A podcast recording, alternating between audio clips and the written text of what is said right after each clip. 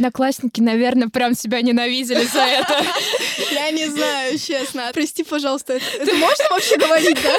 Ну, можно, можно. Вот это Вот откровение. это откровение у нас пошли реально. Дверь вон там. Я сейчас пойду, выйду. Ого, ого, мечты сбываются.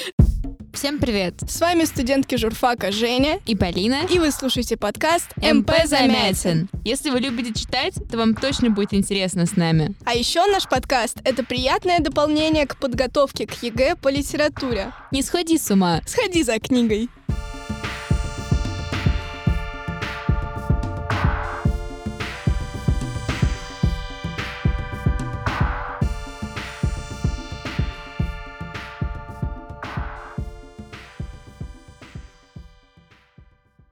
Я очень рада просто. Я очень рада. Э, Сегодня у нас в гостях просто прекрасный человек, будущий журналист, обладатель телеграм-канала «Держи в курсе» на 130 подписчиков и студентка факультета журналистики МГУ Ирина Фирсова. Давайте похлопаем. У-у-у. Приятно. Какие-то сухие, жидкие Ты, аплодисменты. ты прям все мои данные выдала, прям буквально. Ну, наверное, не все. Расскажи, пожалуйста, о себе, потому что Ну. в трех предложениях ты явно вся не умещаешься.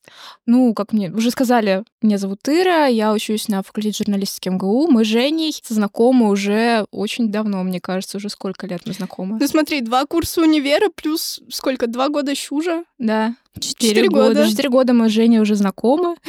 Вот, и наконец-таки решили Да. что-то сделать совместно. На самом деле, Женя права, я правда хочу быть журналистом, учусь на факультете, соответственно, занимаюсь медиа, развиваю это все. Преимущественно в телеграм-канале выпускаю посты именно про культуру, про литературу, а, вот, поэтому тема подкаста нам, на самом деле, кажется очень близка, потому что я очень люблю говорить про литературу, про все, что с этим связано, и, ну, я вас, кстати, очень уважаю, очень люблю, потому что, мне кажется, очень классный проект. Спасибо. голос. Да-да-да. Да. Нет, очень приятно на самом деле каждый раз слышать такие отзывы, особенно от тебя. Сейчас я объясню, что я имею в виду. В общем, мне очень стыдно за это, но я в целом сама по себе очень завистливый человек. У меня есть привычка завидовать людям. И не знаю, приятно ли тебе это слышать или нет, но ты была и остаешься человеком, которому я очень завидовала и завидую. Вот. Это Вот это откровение. откровение у нас пошли это мы только пару минут записываем, ты понимаешь? Мы обе с тобой очень любим литературу, да. Еще Да. когда мы в Щуже познакомились, я тебя увидела, я подумала, о, мы явно подружимся, потому что у нас плюс-минус общий взгляд на мир с точки зрения литературы. Это классно, это очень круто, потому что таких людей, как ты, очень мало. Вот, но суть в чем? Почему завидую? Сейчас объясню. Во-первых, у тебя был очный чушь. В твоей жизни случилось просто Да, это было. да, ты наблюдала за развитием отношений пар, которые до сих пор Стой, подожди. существуют. А Когда ты училась уже? Была в девятом классе, это был 2019 год. Где-то 4 месяца, 5 я училась в очном шуже. Ну Из нас вот. двоих она одна очно не училась. Да? Да. Да, и я очень завидую. Это первая причина, по которой я жестко завидую. Я не училась в очном чуже, у меня его не было, это грустно. Во-вторых, но это уже скорее белая зависть. Я даже не завидую, а скорее восхищаюсь тем, что сколько я тебя помню, ты все время, во-первых, в каких-то проектах, где-то в каких-то сама что-то возглавляла, что-то делала в маленькой редакции, просто Ира Фирсова везде, на каждом шагу Ира Фирсова. Потом ты начала стажироваться в каких-то классных изданиях. Вот сейчас мы едем в метро, обычный разговор двух студенток-журналисток. А, ой, я в снобе стажируюсь, тут понимаешь? Вот мне пишет главный редактор. Прости, пожалуйста, это, можно вообще говорить, да? Ну, можно, можно. Ты, же поступила по Олимпиаде. Да. И это третий пункт моей к тебе зависти. Вот я сейчас тоже к тебе присоединяюсь. Потому что перед вами бюджетница, которая поступила в МГУ по Олимпиаде. Классно. Дверь вон там. Я сейчас пойду, выйду. Ты еще не рассказала нам про свой секрет, э, секрет успеха на всеросе. Только после этого мы тебя пустим выйти вообще. Хорошо. Могу самолично скинуть. Так, Полина, у нас дружелюбный, я- любвеобильный подкаст. Мы любим наших гостей, особенно Иру Фирсову. Очень. Да. Начать, наверное, хочется с того, как вообще литература пришла в твою жизнь. Не знаю, сколько месяцев тебе было, когда ты прочла свою первую книгу. Я, кстати, не помню, какую первую книгу я прочла. Но, наверное, с детства увлекалась литературой, потому что я еще не умела читать, но у родителей у них было такое правило каждый вечер они мне часа два, наверное, читали какие-то книги детские. И у них это было правило, мы почти каждый вечер, вот мы собирались, они мне перед сном читали. Ну, родители считали, что это как бы такой очень важный пункт в образовании. Моя мама, она работает учителем начальных классов, она очень хорошо знает методику и так далее. И она меня, ну, лет в пять, наверное, посадила, начала учить читать. Именно по методике, как вот это правильно, как это нужно делать. И, ну, я достаточно быстро научилась читать, хотя читать я абсолютно не хотела, мне хотелось гулять, то есть пока все остальные дети, они с удовольствием там пытались это все осваивать, мне было скучно, откровенно. Я хотела гулять, я хотела смотреть мультики. Но мама, она очень сильно настаивала, говорит, Ир, все, надо. И когда я выучилась читать, я поняла, что, ну, наконец-таки я могу сама что-то делать, мне не обязательно звать родителей, мне не обязательно ждать, пока они там мне что-то прочитают, я могу все это делать сама. Да, я начала читать какие-то книжки, сначала простые, потом там уже более сложные приходила, но я как-то очень быстро ушла в более серьезную литературу. В пять лет я уже читала нет, Пелевина. Нет, нет, не так. Но я помню, что все очень сильно удивлялись, когда я, например, в первом классе таскала в школу с собой а, Гарри Поттера. То есть, ну, как бы никто из первоклассников там не читал, я уже там первого-второго класса, я очень хорошо помню, что я приносила Гарри Поттера, потому что это была моя любимая детская книжка, я прям вот зачитывалась этим. Ты до сих пор его любишь? Да, кстати, я до сих пор. У меня это какая-то любовь через всю жизнь мою прошла, и я поняла, что уметь читать — это круто, потому что можешь там как-то сам погружаться в какие-то миры, все это безумно интересно, безумно увлекательно, и я как-то очень быстро начала еще и в школе как-то вот выделяться на фоне других ребят, потому что ну, я хорошо писать начала, соответственно, потому что была начитанным ребенком, и стихи я писала какие-то, и рассказы, и в конкурсах каких-то участвовала, вот. Классно. Да, ну, в общем, литература такая моя основная любовь, на самом деле, наверное. То есть ты прямо с детства знала, что вот я свяжу свою жизнь с чем-то литературным? Нет, на самом деле нет. А, что забавно, я долгое время хотела быть художницей, потому что я какое-то время ходила в художественную школу, мне прям это все очень нравилось, потом поняла, что все таки это не мое. Потом, на самом деле, я вообще литературу немножко подзабросила, в том смысле, что я не пыталась развиваться в этой сфере, как в научной сфере. А, хотела там быть историком. Это вообще удивительный мой период жизни, когда я подумала, ой, круто, вот я хочу быть историком. Я еще тогда писала олимпиады по истории, очень много, очень часто пыталась в этом как-то развиваться, думала поступать на истфак, но не сложилось, слава богу, на самом деле сейчас этому очень рада. И потом уже я как-то пришла к литературе, когда поняла, что, наверное, все, что я умею по-настоящему хорошо, это вот писать, читать, анализировать тексты, и тогда, наверное, я уже поняла, что нужно искать что-то связанное с вот этой областью литературоведческой и так далее. И тогда ты выбрала журфак? Или были другие опции? На самом деле, что забавно, журфак мне предложила моя мама, и она говорит, Ир, ну ты хорошо вообще читаешь, пишешь, ты классно анализируешь тексты, ты очень любишь общаться с людьми, ты очень коммуникабельный человек, почему бы тебе не попробовать журфак? А я тогда сказала, что журналистика — это презренная профессия, и ноги моей на журфаке не будет. Но я очень сильно ошибалась, потому что в какой-то момент я поняла, что я не знаю, чем я хочу заниматься в этой жизни вообще, не имея никакого представления. И я подумала, что окей, наверное, надо все-таки попробовать журналистику. А на тот момент я училась в классе восьмом, и у меня в моем классе были ребята, которые ходили на университетские курсы на разные факультеты МГУ. То есть у меня были ребята, которые учились там на физическом факультете, по-моему, на биологическом они ходили какие-то курсы. То есть это были бесплатные курсы, ты просто приходишь и тебе читают лекции. И я подумала, ой, интересно, а вдруг что-то подобное есть на журфаке. И я помню, я зашла буквально в Google, я забила там курсы на факультете журналистики, мне дает вот эту вот школу юного журналиста при МГУ с 9 класса. Я подумала, ну, наверное, это будет такой очень хороший способ понять вообще, насколько мне это нравится, потому что, ну, надо посмотреть, надо понять, все-таки презренная эта профессия или нет. И я вот так вот выбрала свой путь. И сложилось, сложилось так, что я теперь на факультете. И это прекрасно. И вообще, то, что ты рассказываешь, так похоже на мою жизнь. Кстати, я могла учиться с тобой на одном году, но не сложилось, потому что я узнала про чушь тоже где-то в классе восьмом. Mm-hmm. Узнала и такая, все, я буду поступать, а потом что-то девятый класс, все закрутилось, завертелось, я забыла. я думаю, ой, точно, чушь, у них же там вступительные.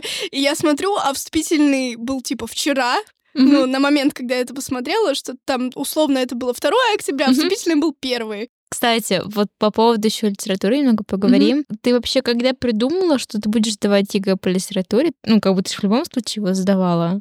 Ну, я когда поняла, что я хочу поступать уже на журфак в классе, наверное, в девятом, я поняла, что, ну, мне придется мне придется. Я еще собиралась сдавать ОГЭ по литературе, потому что я собиралась поступать в какой-нибудь филологический класс, лингвистический, филологический, и там уже нужно было сдавать ОГЭ для того, чтобы тебя взяли.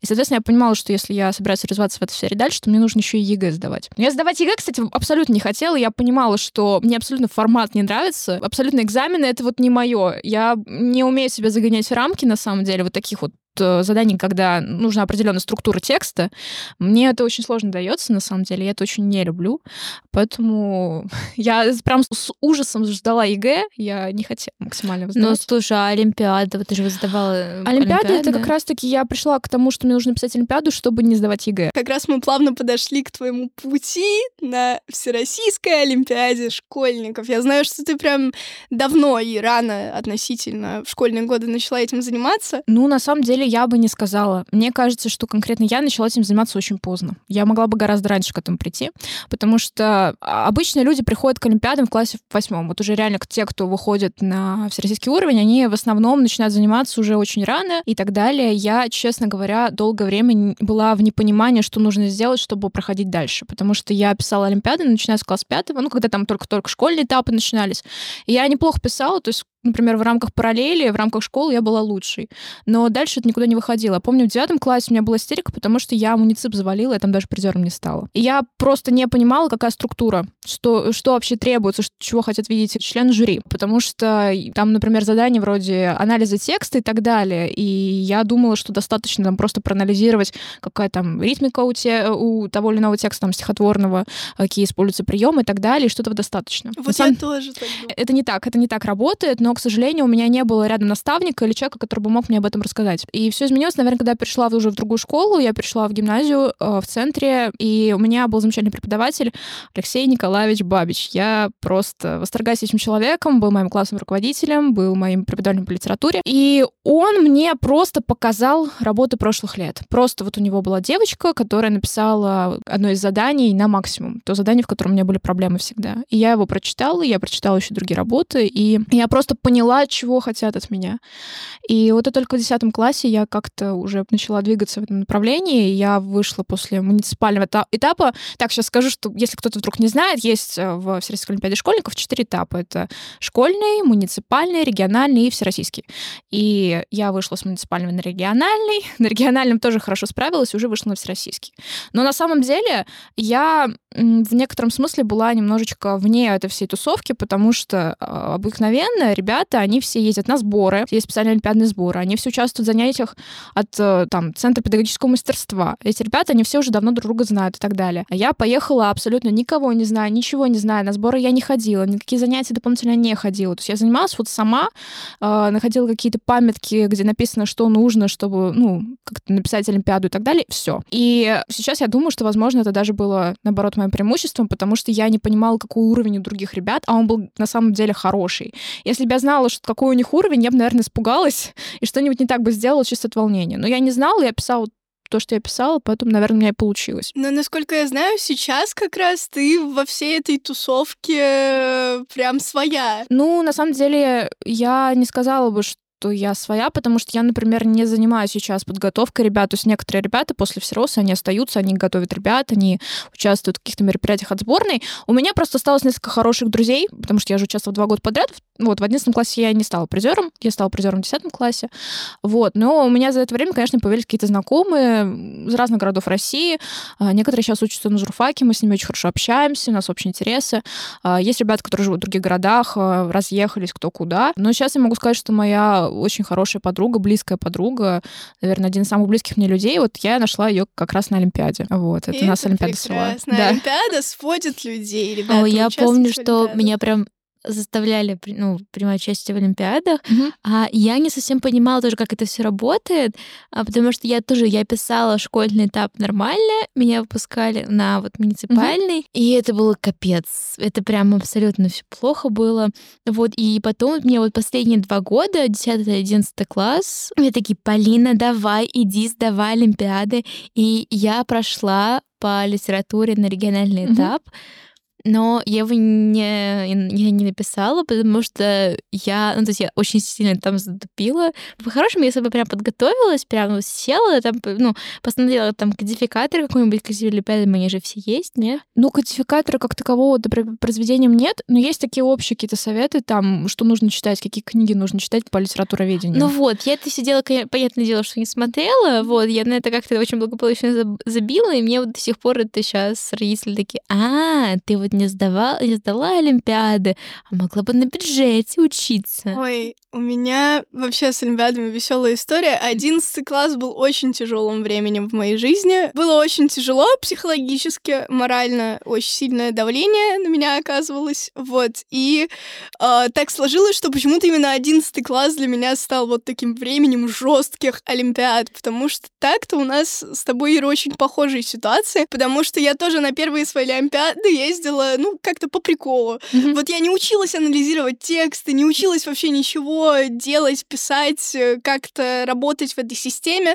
Просто, а, ну вот рассказик сейчас напишу, значит, на пять страниц свои впечатления, mm-hmm. может быть, приплету туда каких-нибудь пару терминов, э, скажу, что вот этот стих написан четырехстопным ямбом, и все, mm-hmm. я буду в шоколаде. Конечно, это так не работает, и готовиться прям серьезно я начала где-то с девятого класса. Со мной занималась прекрасная преподавательница в моей школе, которая до сих пор работает, Наталья Владимировна Овсянникова. Я вас помню и очень люблю. К чему это? К тому, что в одиннадцатом классе как-то собрала я вообще все возможные олимпиады. Меня учителя по всем предметам подавали на все школьные туры. Я писала просто их миллиард, включая олимпиаду по МХК. Вот, вот вы знали, что есть олимпиада по МХК? Да, я очень жалею, кстати, что я этим не занялась, потому что я потом смотрела и думала, я бы на самом деле, если бы я готовилась, я, может быть, могла бы выйти. Но я не, правда, правда, я не знаю, зачем, как бы мне это бы никакие льготы при поступлении не дало, но просто на самом деле но ну, очень многие интересно. ребята из моей сборной, они участвовали, вот, и это очень крутая возможность. В одиннадцатом классе это была моя первая и единственная Олимпиада по МХК, я вышла на муницип, стала там призером, но на регион не прошла. К чему это? Да, стала я, значит, жестко готовиться, и получилось так, что у меня целая неделя, у меня были регионы, они как-то шли О. подряд. У меня вторник французский письменный, среда французский устный, четверг литература, пятница русский. Вот. И Это я... жизнь типичного олимпиадника на самом деле. Вот. И я помню, что я в тот понедельник прихожу в школу к администратору, который у нас заведовал посещаемости, и такая, Иван Анатольевич, здравствуйте, а меня всю неделю не будет, я только сегодня. Он говорит, да, я знаю, что ты на Олимпиадах, я всех учителей буду предупреждать. Нет, он мне сказал, что он предупредил всех заранее, а в итоге, когда я пришла на следующей неделе, мне сказали, что он на каждый урок заходил, где я должна была быть, и такой, Пастернак на Олимпиаде. И все. Твои одноклассники, наверное, прям себя ненавидели за это. Я не знаю, честно, отношения. Ну, почему ненавидят? Она же тоже, ну, там, не, не просто дурака валяет. Ну, нет, просто когда, ну, все равно так как как-то ну, нет, выделяет я тебя, тебя все равно выделяют. Да, да, да, да, да. Особенно когда вот так на урок приходят, представь, вот ну, тебя да. нет, заходит на урок преподаватель и такой перестороненный сегодня не будет, у нее там Олимпиада. Мне было бы максимально фиолетово. Ну тебе, да. А, а вот... есть люди, которым не фиолетово. Да. Вот, значит, вот эти пять регионов подряд, и я их все завалила дружно. Я заболела, пришла на регион по французскому болеющая с температурой, как выяснилось, 38. Боже, Меня колотило. Но я писала французский в одной аудитории с мальчиком, который участвовал в детском голосе. И он был моим кумиром. Вау, это мило. Я, да, я не знаю, он вряд ли это слушает. Артур Петерс его звали. Вот. Я даже не знаю, кстати. Как, да. Загуглите как-нибудь. Он, когда был мелкий, очень красиво пел. Он в целом очень красивый. А сейчас типа некрасиво а сейчас, поет. А сейчас постарел, а я не знаю, как он сейчас поет. Вот. Но я сижу, а у него типа папа француз, мама русская, mm-hmm. как он рассказывал на Первом канале.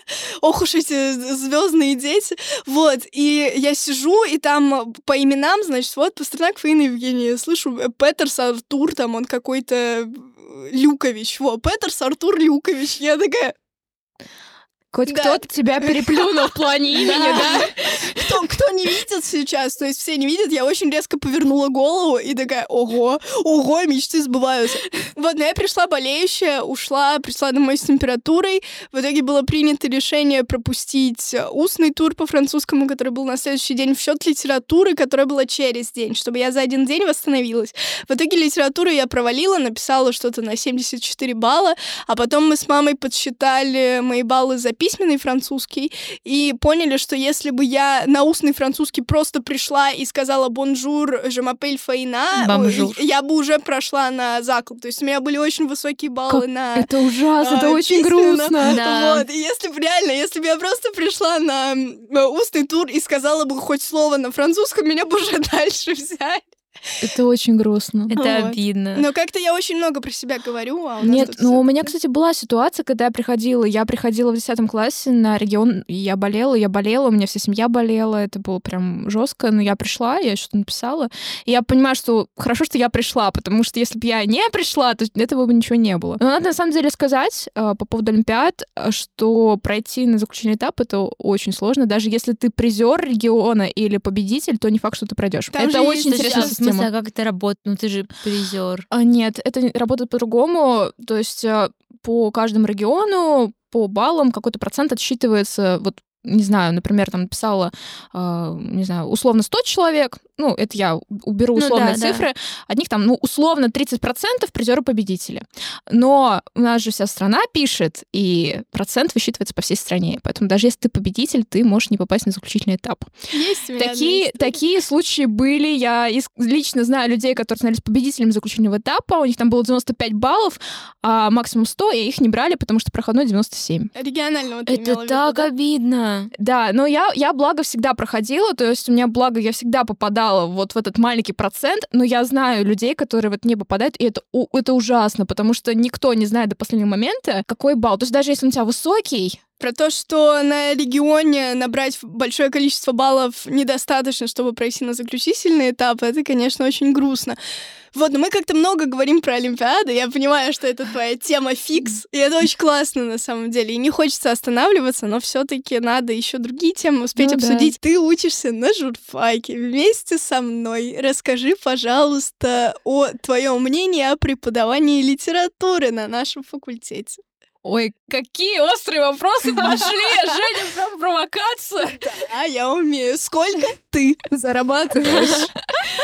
О, боже. На самом деле, я считаю, что литература — это, наверное, самая сильная страна журфака МГУ, потому что все прекрасно знают, что если ты хочешь получить хорошее гуманитарное образование, то иди на журфак МГУ. Самая сильная страна журфака — это как раз-таки вот эта русская литература, зарубежная, может быть, даже не настолько приоритетная, вот обязательно русскую литературу нужно хорошо знать, потому что это самый жесткий экзамен, самые жесткие зачеты. Преподы у нас, на самом деле, все очень хорошие, это факт, и а, на первом курсе у нас была Татьяна Федоровна Пирожкова. Замечательная женщина, на самом деле, очень опытный преподаватель. э, Хотя я честно скажу, что этот период мне абсолютно не нравится, который мы разбирали. Ну, ни древнерусская древнерусская литература, ни литература эпохи Карамзина и Крылова, на самом деле, это не то, в чем я сильна, и мне кажется, вообще мало людей, которые реально в этом хорошо разбираются и этим интересуются, но в целом это полезно, полезно, потому что ты понимаешь какие-то а, важные для российской культуры вещи, то есть, э, не знаю, ты просто погружаешься в какой-то общий концепт русской литературы, и это, это очень важно. А сейчас у нас а, история литературы времен Пушкина. Это на самом деле очень интересно, и мне очень нравятся лекции, это правда очень информативно. Ради этого стоит приезжать в субботу на пары, вот чтобы послушать. Да, у нас Русскую просто слит литературу. третьей парой в субботу. Да. И мы Суп- честно меня- ездим, мы очень... мы Нет, честно мне ездим правда на- интересно. У меня русский язык 8.30 каждую субботу. Литературные предпочтения. Что ты любишь читать? Что ты читаешь сейчас? Твой любимый автор, любимая книжка? У меня нет любимых книг, это абсолютно точно, потому что я не люблю что-то выделять, у меня нет каких-то любимых авторов, потому что мне, правда, очень сложно. Есть какое-то огромное количество хорошей литературы, а есть литература, в которой мне там, например, что-то мне нравится, но при этом я не могу сказать, что это моя любимая книга, то есть мне очень сложно выделять что-то одно. Я могу сказать, что мне понравилось прямо с последнего, что я последнее читала и что мне прям зашло. Мгм. А, вот самая последняя книга, которую я прям читала, это были «Числа Пелевина». Вот, мне подарили книгу, э, сказали, ну, она очень крутая, почитай. Это было необычное чтиво, я скажу вам, но на самом деле, ну, мне понравилось в каком-то смысле, потому что, ну, это постмодерн, но это ранний Пелевин, то есть он то еще не ходит в буддизм, у него же сейчас все современные вот его произведения, новые романы, они все про буддизм, все про дзен, и это прям тяжело иногда воспринимать. Вот этот ранний Пелевин, он все-таки больше про юмор, про какую-то такую иронию, свойственно только ему, это прикольно. Вот, и еще что мне понравилось, э, это уже больше про русскую литературу, это книжка Доевцевой «На берегах Невы». Я прям была в полном восторге, потому что это книга про моих любимых поэтов. Кто вообще меня знает, они все знают, что я обожаю Мандельштама, я обожаю, в принципе, все, что связано с его поэзией. И у Адоевцевой в этой книге она как раз-таки описывает жизнь литературного Петербурга того времени, вот это всех поэтов Серебряного века, потому что Адоевцева, она была женой Георгия Иванова, и она была ученицей Николая Гумилева. И, соответственно, вся ее книга, она по большей части посвящена Николаю Гумилеву. А Николай Гумилев, он был другом Мандельштама. Да Николай Гумилев мне тоже очень нравится, на самом деле, просто. Да, там они все знакомы, мне кажется. Все да, это был огромный близко. такой круг, и она в нем состояла. Она не была какой-то там, может быть, ведущей поэтессой, какой-то прям суперизвестной, но они ее все уважали, очень любили, называли ее маленькой поэтессой с огромным бантом.